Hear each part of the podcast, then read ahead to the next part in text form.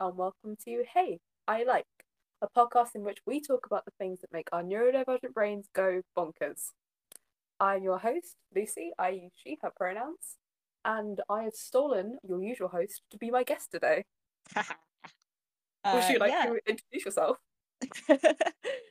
yes, uh, I am Jess. I am your usual host, and I am back again to talk about our favorite evolutionary disaster animal, um, the horse. But today it's going to be a bit more sciencey, even though I'm not a scientist, and that's kind of nerve wracking.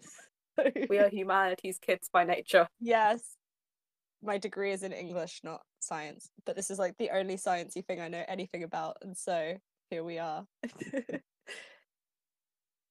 Should we start with um what prompted this episode? Your little year four project. Ah, yes, we love that. So, um, as we have probably gathered from every single other episode that I have done, um, except the Ace History episode back in June, my favorite animal is the horse, and um, that was baby's first special interest. Baby's only special interest. yeah, apparently. Uh, so that has been very much a thing since I was in primary school. Um, I am now training to be a primary school teacher. So a few months ago, I went through all my old schoolwork and found in year four a project that I did. We had to do a project on our favorite animal. So you know exactly what I wrote about. Cat, obviously. Oh, of course. It was definitely cats. No, it was horses. Um, this is meant to be like a one or two page like fact file type thing, and I submitted an eight page pamphlet written in like size eleven Calibri font, single spaced, with hand drawn illustrations. Um, Obviously. What else were you going to do? Of course. Um, bear in mind that we could barely use the internet at this point. Uh, and the reason why I know that it was definitely me finding all of this information and writing it myself is because reading back, there are quite a lot of spelling mistakes.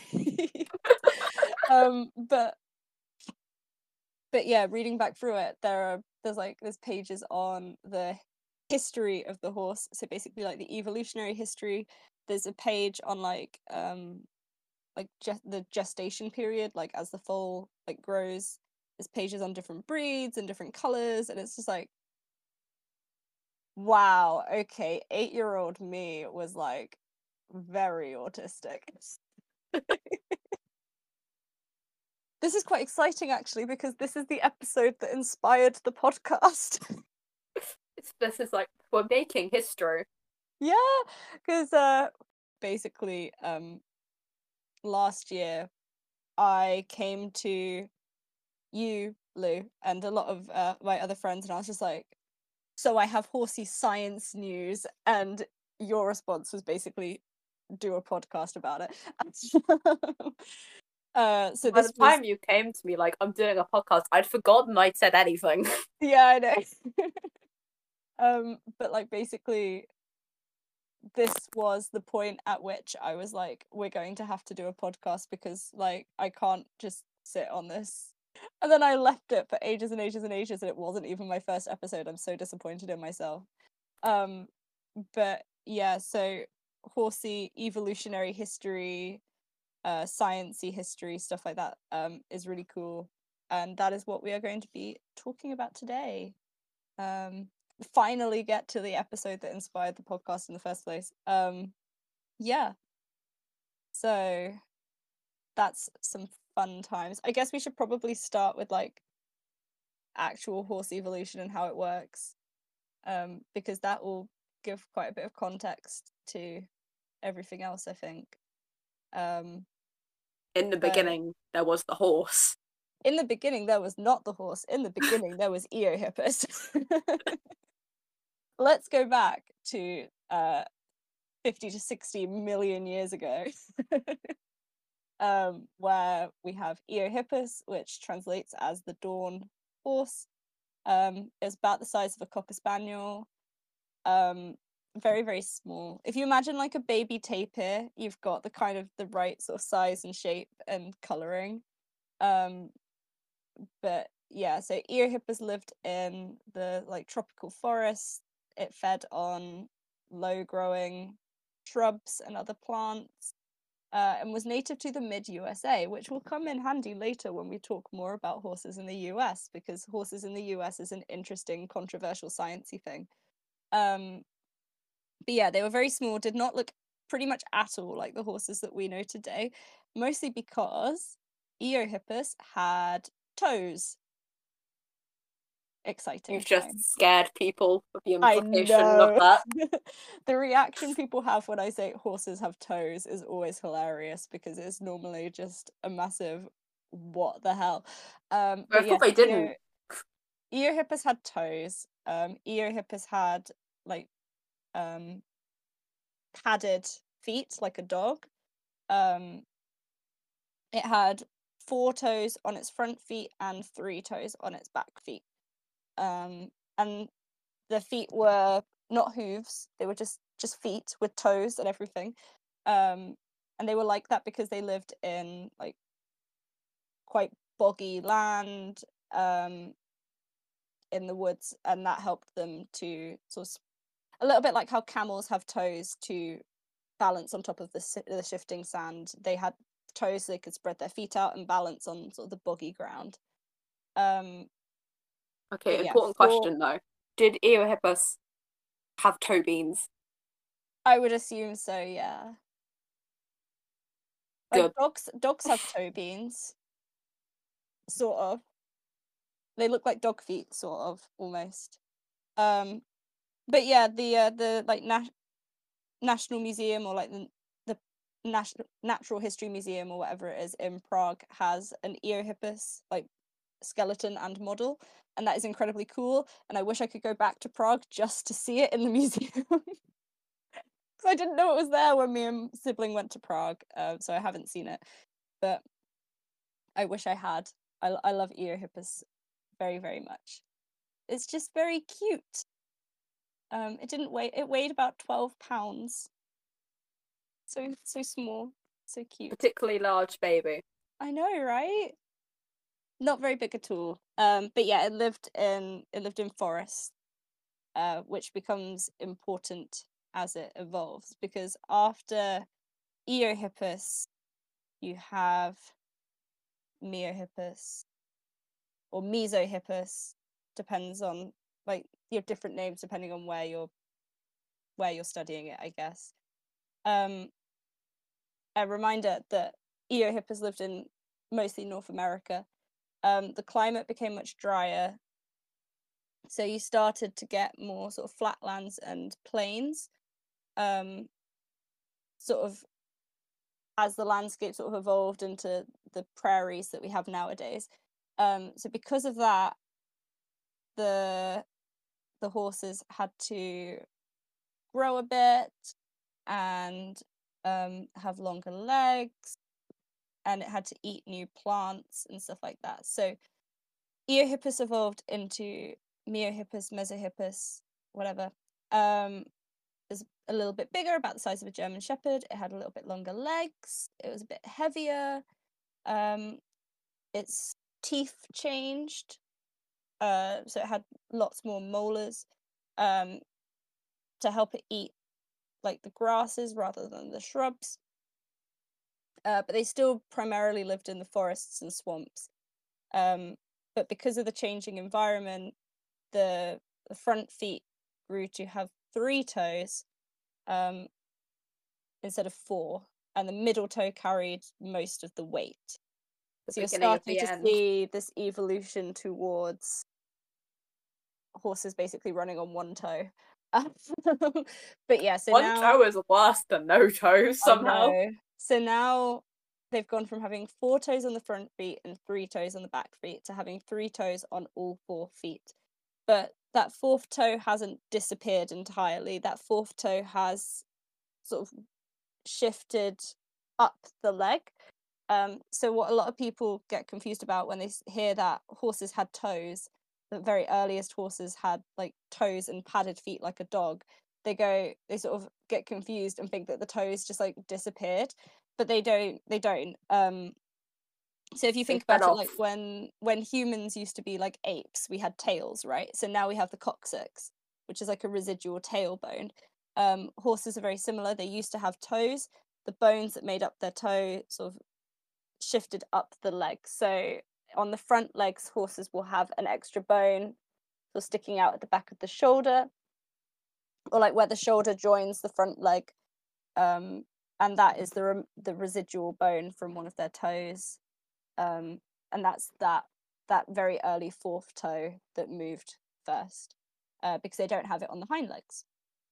So cool thing for you there. Um so then after this we're now about 25 26 million years ago um so after this horses moved out of the forests, out of the swamps, and onto the plains because the landscape was still changing and the plains were getting much more widespread. Um, and now we have Merychippus. Please excuse me if I'm pronouncing these wrong. I do not speak Latin. You think I'm gonna know how to pronounce them? You're more likely to know than me. Um, but yeah, so now we have Merychippus. And because they're on the plains and in the grasslands, they have to adapt and evolve quite quickly to like completely different environmental conditions. So the head and the neck became much longer. Um, so they could like see over the grass and stuff. They become much taller. Um, the incisors in their mouth, the their teeth move forwards in the skull to help them eat, graze. Uh, and the position of the eyes have altered and moved so that they can see more and like see the horizon while they're grazing. Um, so horses' eyes are kind of interesting because they, like most prey animals, they have their eyes on the side of their head, but horses have a huge range of vision, so they can see everything except from directly in front of their face and directly behind their face. Um, but like the the sort of the hemispheres that their eyes can see cross over in the front. So um so they can't see like directly in front of their nose or like directly behind their head, but there is a point far enough in front of them where they do actually have binocular vision, just like a human or a, a predator would. Um, but it's quite far in front of them. Uh, so when you see horses show jumping, they get to like a stride or two in front of the fence and they can't see the jump anymore because they can't see directly in front of them. But from far away, they can see it and they have depth perception, uh, which is very cool, I think. it's like the one thing they did right. There is They- they one have- pro to they being a have really good vision, um, and really good hearing. The one good thing that they did, their their vision is quite good. Um, but yeah, so their legs became even longer to give them more speed, because out on the plains, they can't camouflage themselves as well as they can in the forest. Like they're in the forest, they can sort of camouflage themselves among the bushes and stuff, like a, like when you see like a tiger, the stripes and everything. But out in the plain, uh, with the grasses, they can't do that so well, um, because they're so they their legs get longer so that they can run faster to get away from the predators. Um, and th- this isn't like a. This is where evolution starts to become a very complicated thing because it's not like they actively during their lifetime grew longer legs. It's the horses with the longer legs survived to reproduce, sort of thing, you know. So, um, but yeah, I so can- I can just gradually, gradually they Explain that in evolved. GCSE biology if you'd like. yeah, So um, you have a mutation, which is when the DNA just sort of goes, I'm not like other cells and changes. yes, And then that's a good mutation. And then it's the um, horse that has the long leg mutation that manages to run away from the predator that eats all of the smaller horses with Yes. inferior legs. And then that horse survives to reproduce and pass on the mutated gene. yes, basically. Um, but yeah, so they they've grown taller. Their legs are longer to give them more speed to escape from predators. So the the Mary Merychippus, which is about half to two thirds of the way through the sort of the evolutionary pathway. They're they stood at about 10 and a half hands high. Uh, so a hand is four inches. That's how we measure horses. Um, so that would have been about 42 inches high. I don't know what that is in centimeters. Um, just over a meter tall, maybe. Um, but yeah, and they stood on one toe. Um, but yeah, they stood on one toe, but they still had the their side toes. Um, they were just sort of slowly moving up their legs. Um, so their side toes were still there for balance, um, but they weren't like constantly touching the ground. And part of the reason for that is that if they're on a single toe, they can run faster, right? Like having loads and loads of toes is great for balance on swampy ground and ground that is constantly moving and shifting underneath your weight. Um, but they don't necessarily need the balance right now. They need the speed to run away from things. Um, so standing on it's like when when you're sprinting, right? You don't run flat-footed, you run on your toes. Um, it's the same with horses. They they want to be as fast as possible, so they're running on one toe, um, and they use their side toes to sort of balance their feet when they need them. Um, so that's Merychippus. Uh, and this is where things all start. This is where things start to go wrong. Oh no. This Because, comes to know, the uh, that the sort of not breathing or something.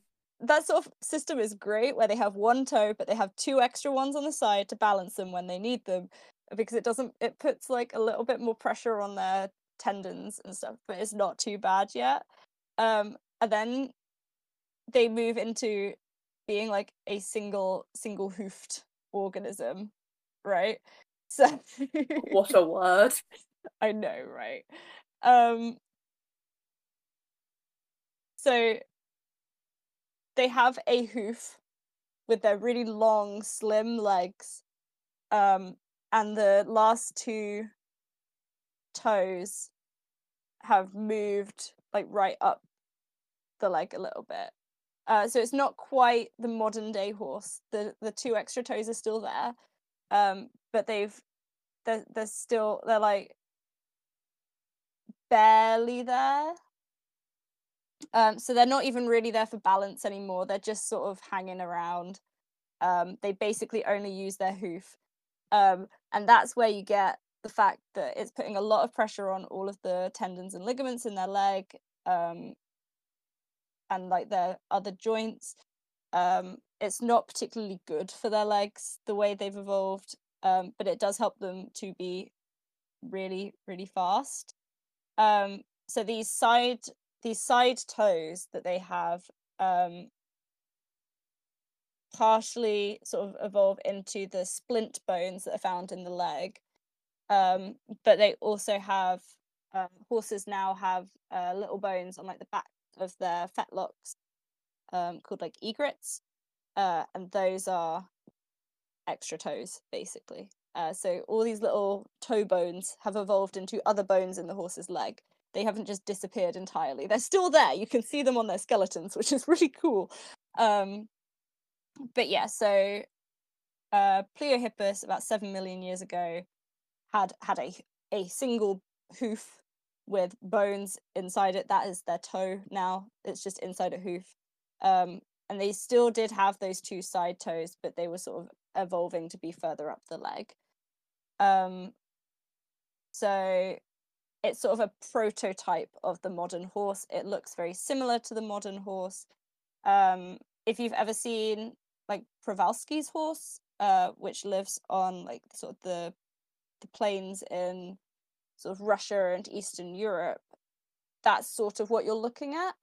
Um, they look quite, for want of a better word, they look quite primitive. Um, and that's sort of what Pliohippus sort of looks like.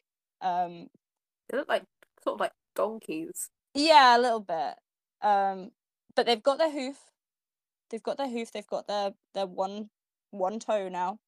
Um, they've got their their long legs and all of that. Um, so yeah, and they're they've basically become evolved to live on the open plain rather than in the forest. So that's basically how that worked. And then by the time you get to Equus, which is the modern horse, those residual toe bones have basically disappeared and fused into the leg in various places. Um, which is quite cool. There is an article that I read about it a few I want to say a few months ago. It was not a few months ago. it was longer ago than that, but um um but it was basically what got me back into this and reminded me that I did actually know my stuff. Um but it was a, some people doing more research into the mecha- like the biomechanics of horses and why they lost their toes basically um and it's cool The way you say that, like they've I just know. got to misplace them. They're somewhere, we're sure. yeah uh but uh this article is from 2017 uh it's called the mechanics of evolutionary digit reduction in fossil horses. Um and it's it's a bioarchaeology paper. I read this in my free time. Um but yeah basically they came to the conclusion that they sort of lost their toes as they um as they moved uh, out of the forest and onto the plains um but yeah so there were basically two hypotheses that uh, as they grew bigger um it was better to have one like stronger toe rather than several smaller ones and that as their limbs became longer the um the the cost of I'm just going to quote this directly. The cost of inertia from the side toes outweighed their utility for stabilization. Um, so basically, it became better for them to just have the one toe, um, even though having more toes made them more stable.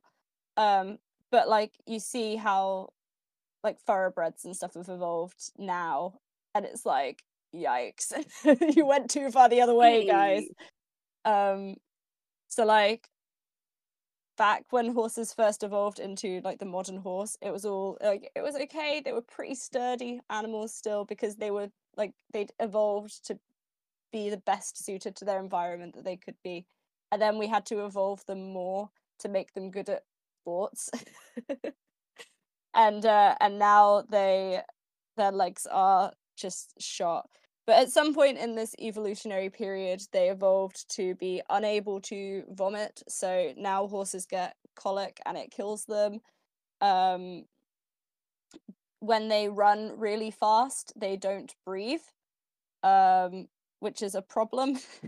um, sometimes their lungs like turn themselves inside out while they're running. Um, so that's fun there's there's loads of things wrong with them and i'm not entirely sure when it happened but it happened at some point. Um like they're designed to be able to run super super fast but like they will commit suicide while they're doing it. Horses really was, were like, we have two objectives to see the danger and hightail it away from the danger. yeah basically, Nothing else. basically they don't care if they survive running away from the danger as long as they run away from it um they're great i love them. Um but yeah so the thing with horses having one toe inside a hoof that um can get quite interesting though is that they're very fragile the bones in their feet. Uh, there are loads of different things that horses can have wrong with their with their hooves and the bones in their feet that can cause irreparable damage. So like um horses and po- mostly ponies. It's a very pony problem. Uh, they can get something called laminitis, which is a little bit like a horse version of diabetes. It's to do with a sugar imbalance. They have too much sugar, um, and it causes them to go lame. Uh, but in very serious cases, it can cause the bone in their foot to rotate. Uh, and depending on who you depending on who you talk to, you'll get a different name for the bone. I grew up having it called the pedal bone. Um, I think if you actually look on a diagram, it's technically called the coffin bone. Uh, and it's called the coffin bone because if it rotates, the horse will die. Um, Oh, so that's fun. Uh, but yeah, because if that bone rotates uh, too far, it will puncture the bottom of the horse's foot. So if you get a horse with severe laminitis, their the bones in their feet will literally be sticking out the bottom of their hoof. Um, it's horrific. So if you ever walk around in the countryside and you see a horse in a field and there is a sign up that says "Do not feed the horses," don't feed the horses. there is a reason. and even if that reason is just I don't want my horse to get really bargy about having snacks all the time, just respect it because you don't know if it's just that the owner wants to know what the horse is being fed all the time or if it's that the pony is prone to laminitis and could die if you feed it too many carrots. Because just if you if you give it one handful of grass or one carrot or one polo that's fine. But you don't know that it's just you and not you and the 10 people who come by the field after you and the 20 people who go the next day. And then suddenly you're feeding a horse like 50 million carrots a week and Oh, then they God. get laminitis and die. So don't feed the horses. You do Uh, not know this advice. horse. you do not know the horse. If it is not your horse don't feed it. Um but yeah so that's that's the thing with the horse's toes. Um evolutionary disasters and i love it for them. I do think it would be quite funny sometimes to see what a modern day horse looked like with like the original toes. Like no That- hooves. That is sure, like someone has photoshopped that. i'm someone sure has. I'm sure if you if you if you go and Google far enough, you'll see it. Um, but yeah, so that's quite fun. Um, but all of this is basically stuff that I found out at like age eight and retained it in my brain until I did A level biology when it comes up again. Like And, you, uh, and- knew, you knew you would need Yeah. this. And then I decided that I didn't need to revise evolution because I already knew about horse evolution, and it's like, no, actually, you you do. it's not just horses, um, but yeah, so so that's quite fun. But one thing that I will bring back is the reminder that the very earliest horses were native to North America because um, one of the things that was the running theory when I was a kid and before I was a kid and up until relatively recently was that uh, horses were originally native to North America um, and they spread over the Bering Strait from Alaska to Russia and across Asia and into Europe and stuff like that. Um, and then the glaciers retreated and that strait disappeared. Um, so Europe and Asia got horses, but about 10,000 years ago, the horse disappeared from America um, and became became extinct. And no one was really sure why that happened. Uh, there were suggestions that maybe there was some kind of volcanic eruption or some kind of freak weather event, and the horses all died. Um, and you know, oh, they were reintroduced to North America by the Spanish conquistadors. Uh, except, you know, normally in kids' books they p- put it much more politely and say Spanish explorers, and it's like, no, no, they were they were evil, but you know, whatever. Um, but yeah, the running theory for a great many years was that horses became extinct in North America about 10,000 years ago, and that the Spanish brought them back when they came and took over the Americas. Um, and that was the theory for years and years and years. I wrote about it in my History of the Horse page in my eight year old school project. But that is not true. And that was the horsey science news that I came at you about a few months ago. And it's very exciting. Um, because, yeah, so basically, around 10,000 BC, uh, horses went extinct in North America and they were reintroduced by the Spanish when Columbus showed up. Which is um, the whole time it's been kind of racist and sort of hand wavy genetically because there's no genetic proof that the horses in America now are remotely related to these Spanish horses, and because the native tribes in the US have been saying the whole time that they had horses before the Spanish arrived. Um, so part of the theory was that horses like Mustangs were genetically descended from Spanish horses, but if you do the genetic tests on modern Mustangs, there's no link to the horses that the Spanish brought.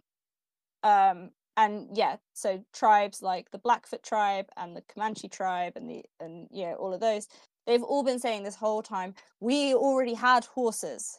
We already had a word for horses. So what do you mean the Spanish brought them back? We already had them.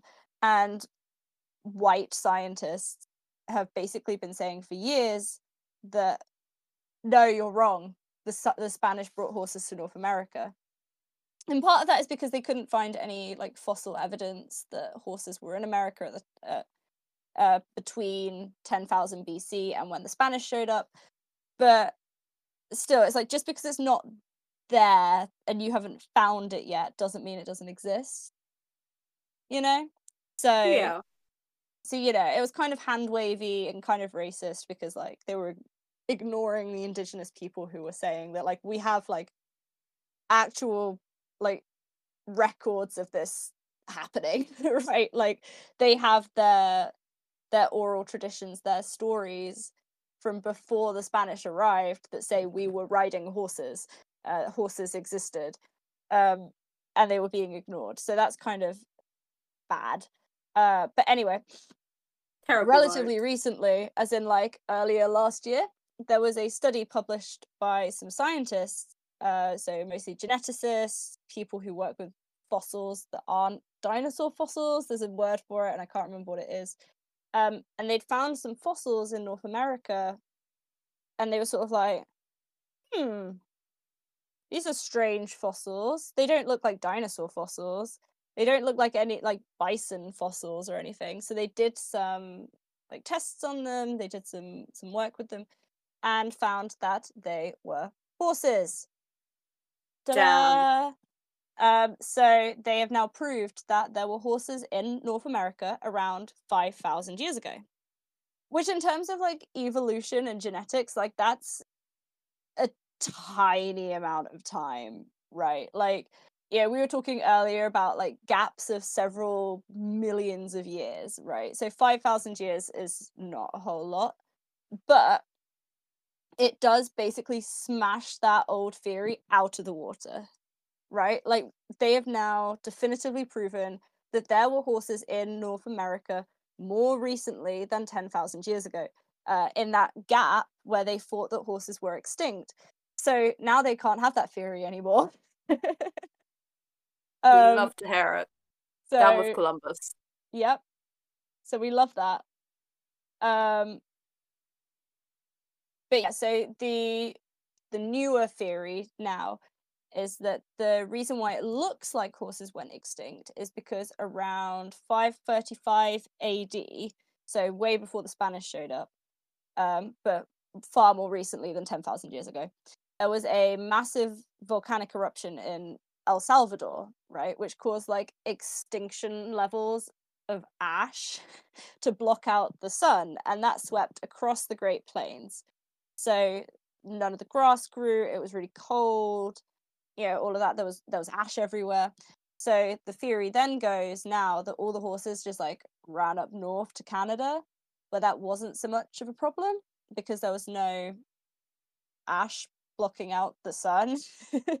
I love Um, the idea that it was like a, like like they all sat down were like, yeah, so um Canada, Canada sounds good. I feel like it was And more then- like they just ran and then found a place where there was suddenly no black sky and went, you know what, let's just stay here.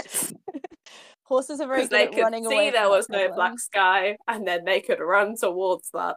Yeah. Um, but the nice thing about that theory is that uh, so all the horses ran up north until there was no more ash blocking out the sun, uh, basically in Canada.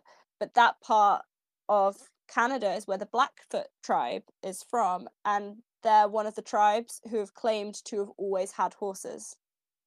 Um, so that then makes sense because they um like you know they're one of the tribes who've been saying this whole time like no there have always been horses here we've always had them and they've been ignored but it, like it makes total sense for like mainland united states where the great plains are for there to suddenly be no horses for a while while simultaneously other native tribes in other part, parts of the continent are saying they've always been here, guys. What are you talking about? Because they weren't affected in the same way by this volcanic eruption. So, so that's that was the recent sciency news about horses. Um, and personally, I think that's great because it's like you know, listen to the native people. They're usually right. they are usually right. It's like you know, when people are talking to like the Aboriginals in Australia, and they've got like ten thousand years of oral history but like the scientists don't listen to them and then find out 10 years later that the kinds of things they're describing in those stories actually happened and they're just like oh, what a surprise and it's like well actually no if you just listened to them in the first place you could have just you could have advanced 10 more years in your science research but you know whatever it's, it's Why take the easy way out? I know, right? Scientists are racist. Who knew? But it's like this is a quite a common thing with horsey scientists.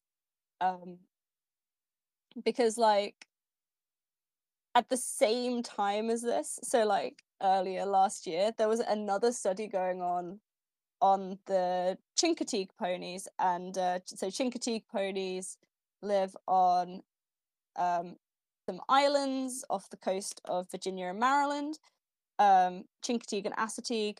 Uh, I desperately want to go there one day. Off the coast of Maryland and um, and Virginia, there are two little islands called Assateague and Chincoteague. And Chincoteague is the one that is inhabited by people, and Assateague is the island that is inhabited by ponies, uh, horses, whatever. And they're very cute. Uh, there is a book written about this whole thing called Misty of Chincoteague. I think there is a series of books now.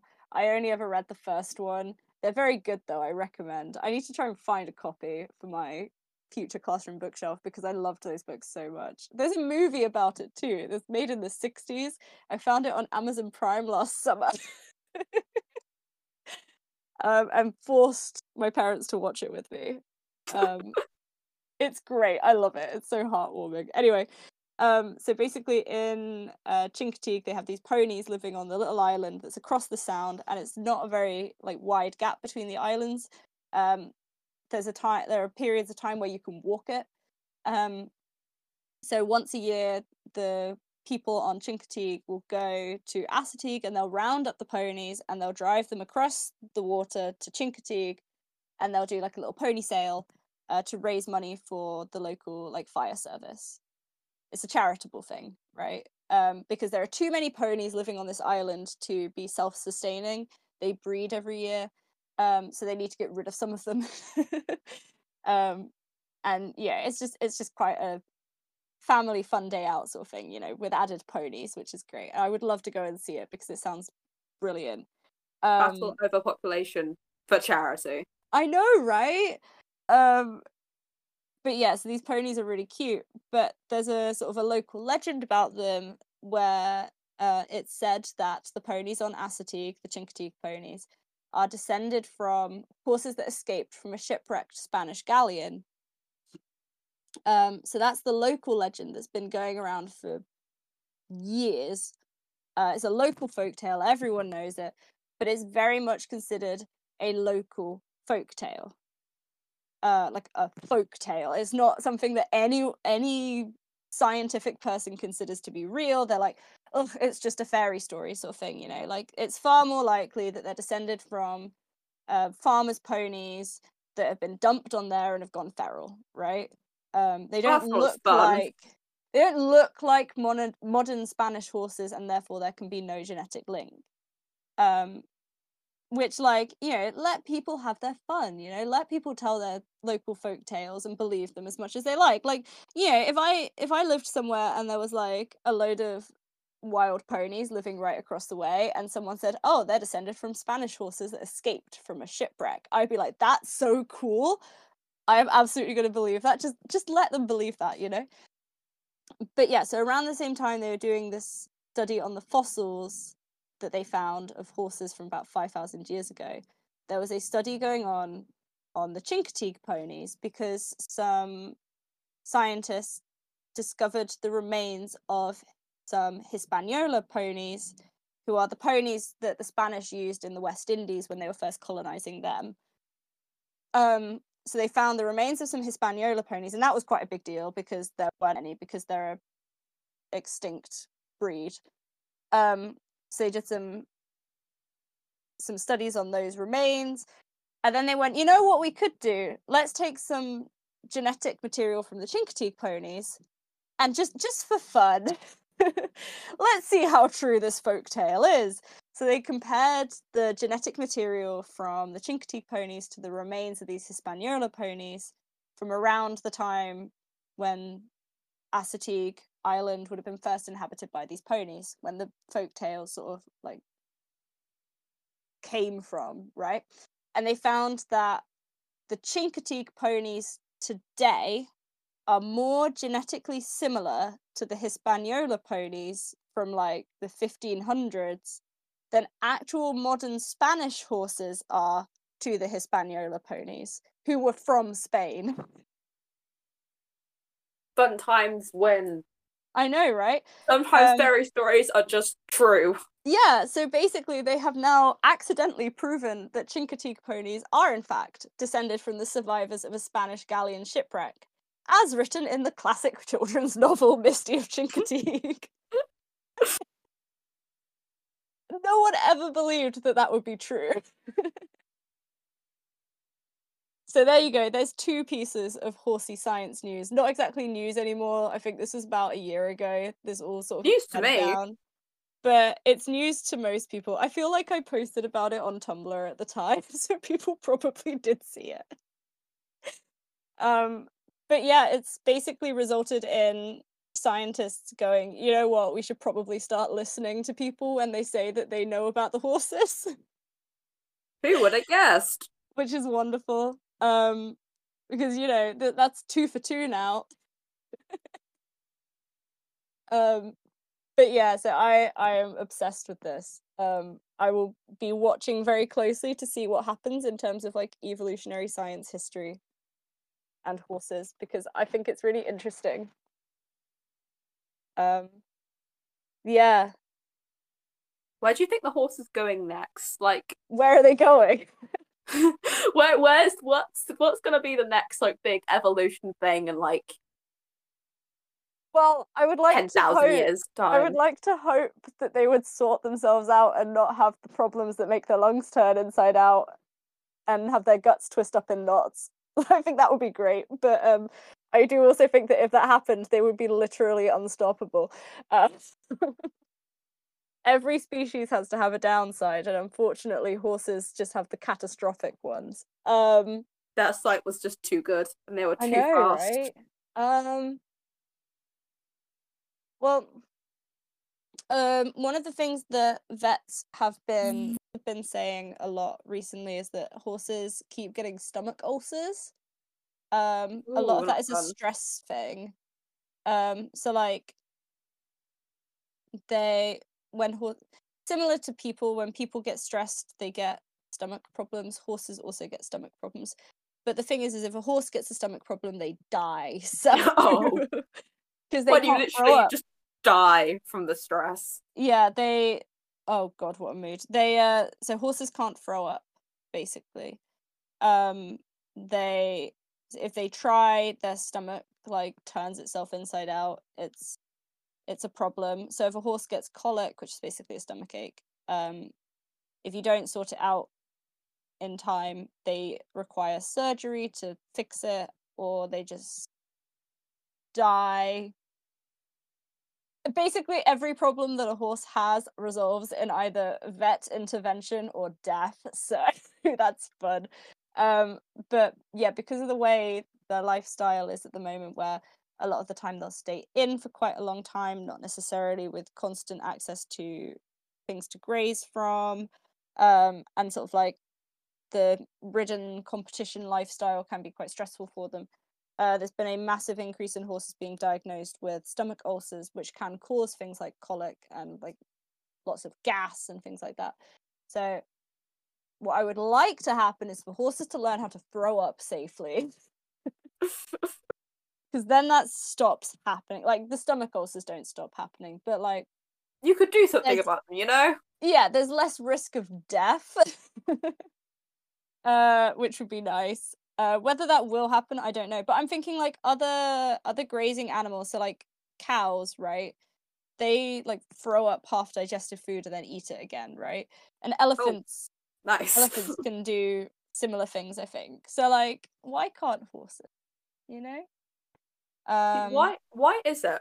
So So basically, you can tell my level of sciencing. You know when you um like a horse has colic because I was watching the third season of Malory Towers, and it has there's like a lot of horses in it yeah, because it's it's like when, when Bill it's in a comes in. boarding school.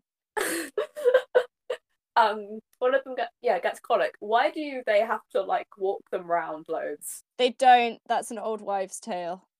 Oh, um so they people used to think that it was so uh, a lot of the time colic there are multiple types of colic. There's like an impaction colic where they basically get constipated or there's like there's different types of colic basically. But uh, the theory was that if you walk them around then it helps like move things in their stomach. So if they've got like an impaction then it would pass through uh, and then the colic would be over.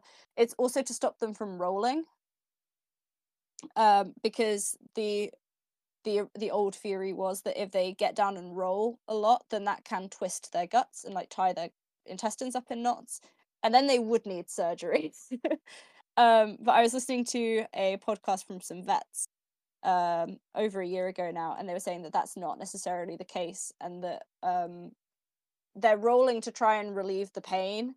Um, and that there is no real correlation between horses rolling and their guts getting tangled up so you don't actually really need to worry about it. But people still do it because we're a very superstitious lot and that's how we've been raised to deal with colic. Um, but mostly what it's going to do is tire you and the horse out if you keep walking around for hours and hours and hours so um, some people swear by it um, most people don't anymore um, because it's tiring and we're lazy so uh, you don't need to, but I'm guessing this was probably made longer ago than like five years ago. well, it was made like I don't know last year, but it, it's Oh. set in like the 1950s. yeah, so back in the 50s, that was definitely like the cure for colic would be walking them around. You don't actually really need to. Um, it's just like it's just something that we've all been taught you need to do, but you don't actually need to. Um, but yeah, so I think that within the next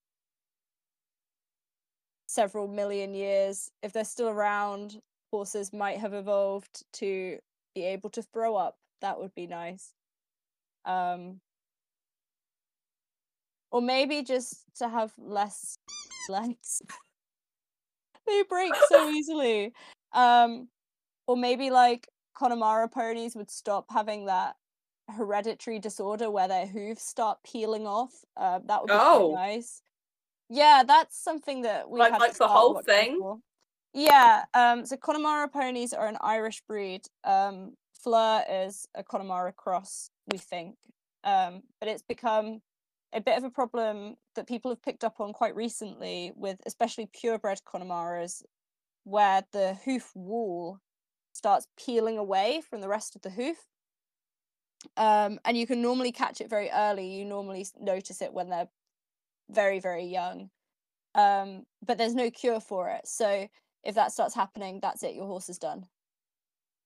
Um, Ah, because if they don't have a hoof wall, they're going to get non-stop infections. They're going to be really tender on their feet. The hoof wall is the outside, the hard bit on the outside that you like paint. um, and like it's a bit like a finger, like your fingernail. So you can imagine if you didn't have a fingernail on your finger, that part of your finger that's covered by your fingernail would be really sore. Um, so once that starts happening to a horse, that's it. They're done. There's nothing they can really do about it. So, um, but yeah, so that's quite scary that that's happening. We've been quite lucky in that Fleur does not have that problem. Um, but yeah, their hooves are really delicate, uh, as you can imagine.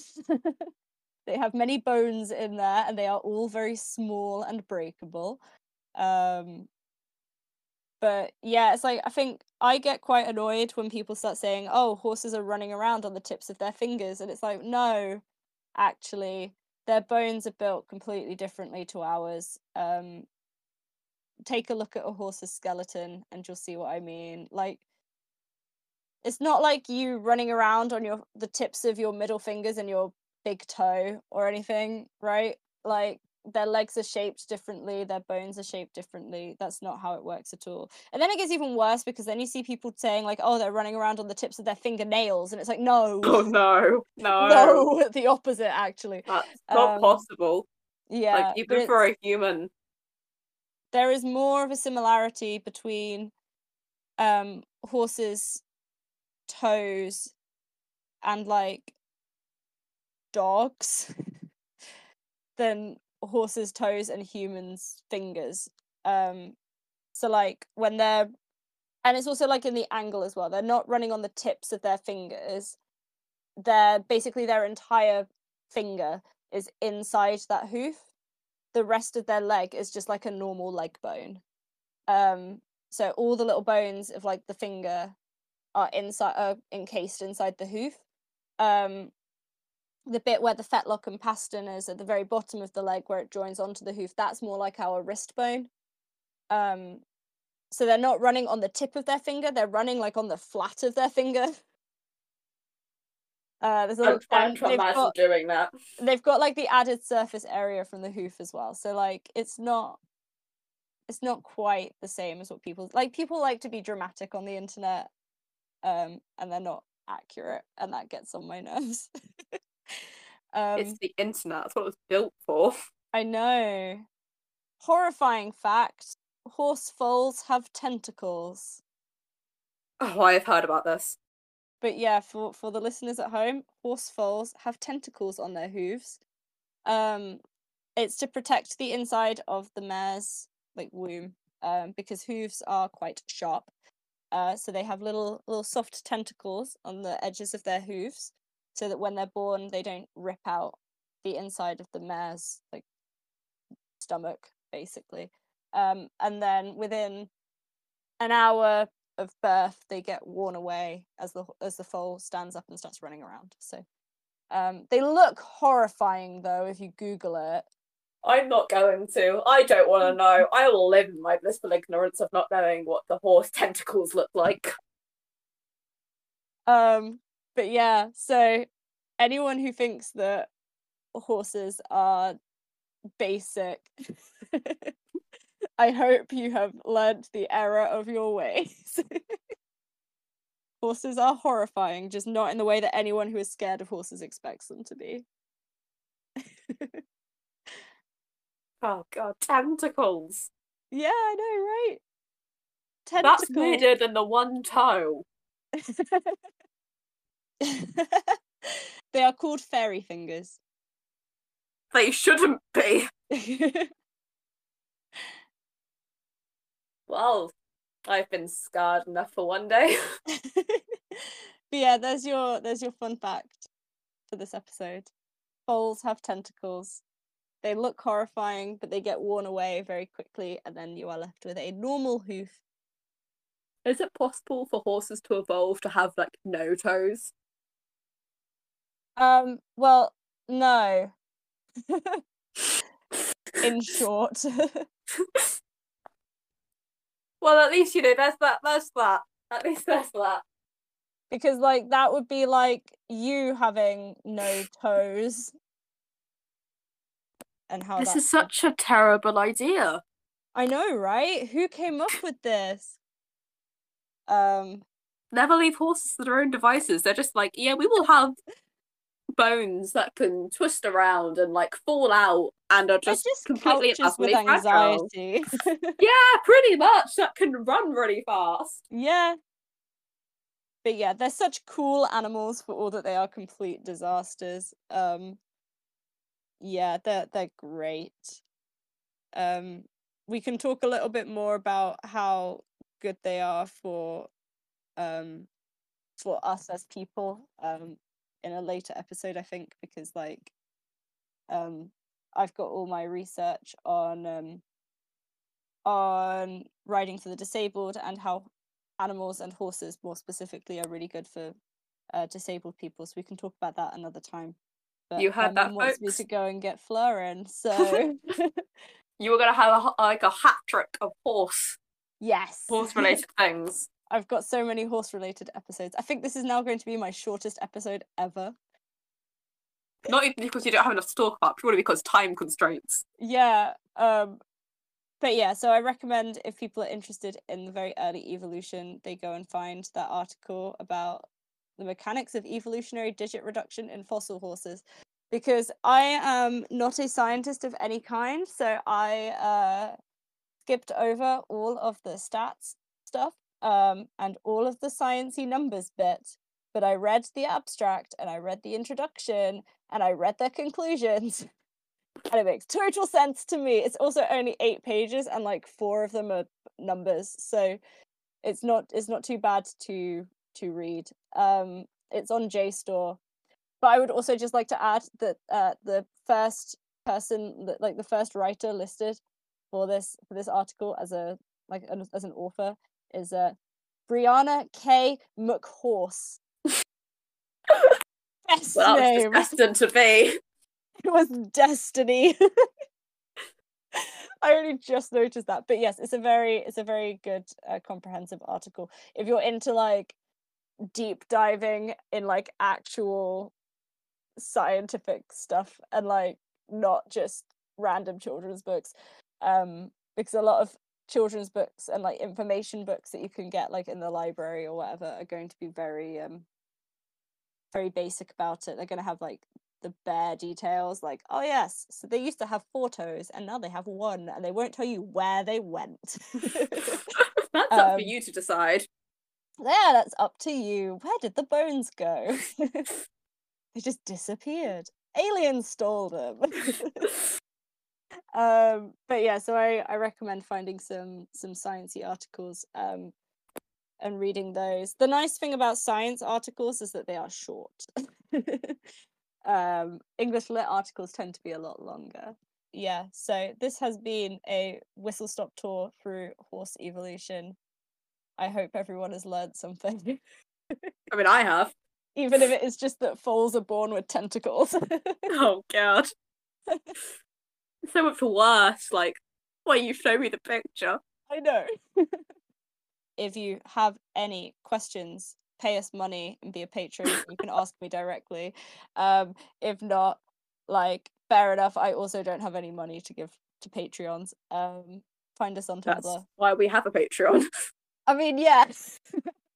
but yeah, find find us on Tumblr. You can ask questions there. Our ask ask box is always open. Um, and it's normally me who mans that. Although to be fair, the last time someone sent us an ask, I had to get I say I had to get, but uh, I didn't notice until someone DM'd me and was like, by the way, you do realize you've got an ask in the ask box. and I was just like, we do. Um, so yeah, uh, send us an ask, send us a message, um, and I will get back to you about it when I can. Um, but yeah, I've had fun today. I I've fun know- today. I know significant trauma aside, Lucy has had fun today. it's fine. I'll have forgotten all about it by tomorrow, and you can inflict it on me again. ah, yes, that sounds amazing. I will do that. I will ruin your going out with friends with, by the way, remember how horses have toes. I can, I, I can show them one as well. Um, but yeah, so Has this been your outro? yeah, basically, I guess it's time to say goodbye, isn't it? Yeah. Goodbye. Bye.